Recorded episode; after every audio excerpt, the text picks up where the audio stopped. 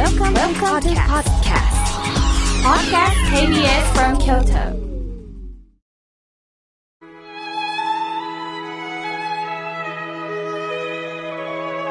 改めまして僧侶の河村明慶です今日の法話のテーマは切り替えるについてお話をいたします11月に入りツーンとくる寒さに変わりましたね間もなく立つ冬と書いて立冬に入りますつまり冬の始まりです立つには新しい季節になるという意味があるそうです。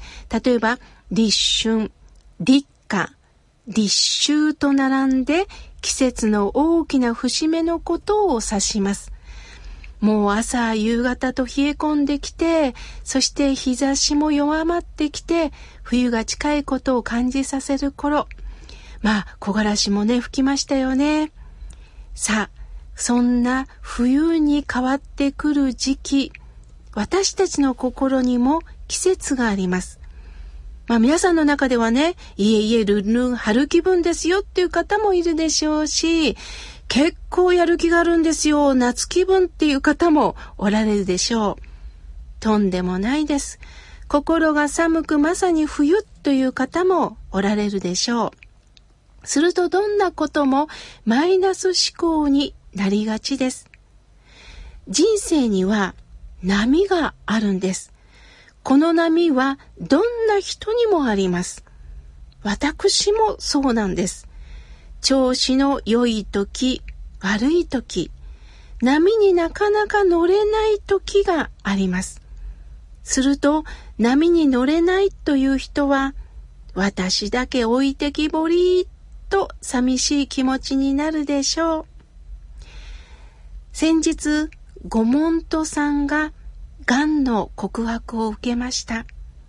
ゴモントさんは、もう仏様にお参りするのをやめたと家族におっしゃったそうです。つまりこれだけお参りしても病気になったじゃないかという怒りがあるんですね。この気持ちはわからないでもありません。誰だってお参りをすると幸せが来るかの期待もするでしょう。しかし逆に考えたら計算したお参りということにもなるんです。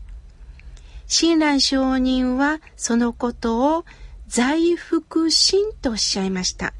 まあ、財はね、罪に、福は幸福の福、心は信じるの心です。神や仏を拝んでるようですが、実は自分の欲望を拝んでることになるんですよ、とおっしゃったんです。私たちはこの肉体をいただいて生きています。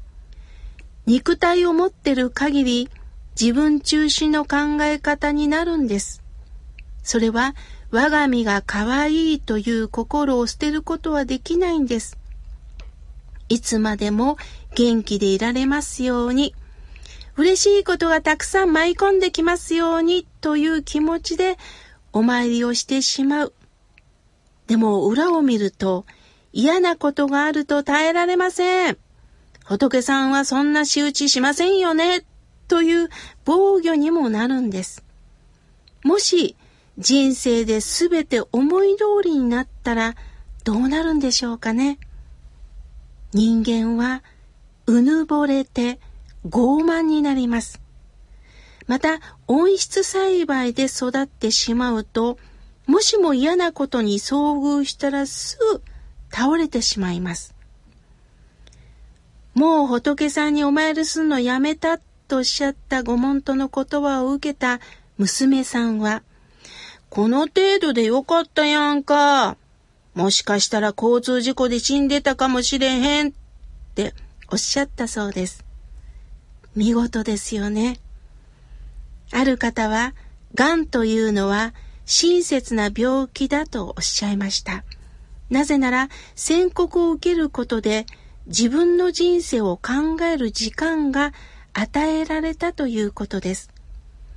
信州大谷屋寺院の棒森さんで鈴木明子さんという方がおられました。癌の告知を受けたとき、看護婦長にお願いをしたそうです。そのお願いを受けた婦長さんは、鈴木さん、あなたは高校の息子さんが卒業なさるまでの3年間は生きたいとおっしゃいましたね。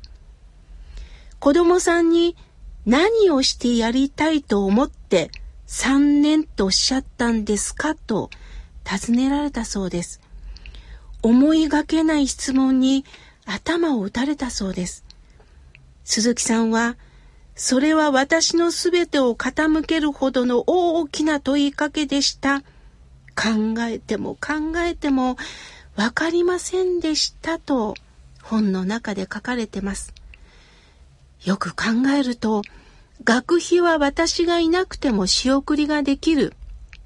ご飯は私がいなくても食べられる。子供たちは私がいなくても生きていける。そう分かったとき、自分というものが明白でないまま生きていたんだなということに気づかされました。そこで、不長さんにこう言ったそうです。私は癌でも逃げないで引き受けていく姿を子供たちに見せていきたい。そうすれば、僕たちも逃げてはいけないと生きていってくれるに違いない。癌でも笑っていたお母さんというイメージを3年間残し続けようと私は思います。と伝えたそうです。その中でもそう言い聞かせて生きることはそりゃあ辛かったそうです。ある時ふと考えたことは果たして癌でも笑っていられるのかなということだったそうです。もし癌の痛みに支配された時、どんな私になるかわからない。お腹の中のドロドロとしたものを吐き、そして死ぬにも死ねないんじゃないかしらというところに突き当たったら、癌でも笑っている母でいられないんじゃないかなという弱い気持ちも襲ってくる。今私が子供たちに願うことは、お母さんが癌になって何に気づかされたか、そしてお母さんはどこへ帰っていくのかということをしっかりと見てほしいと思います。私の帰っていくところを私の死を通して受け取ってくれれば意義ある死となるんではないでしょうかとおっしゃっています。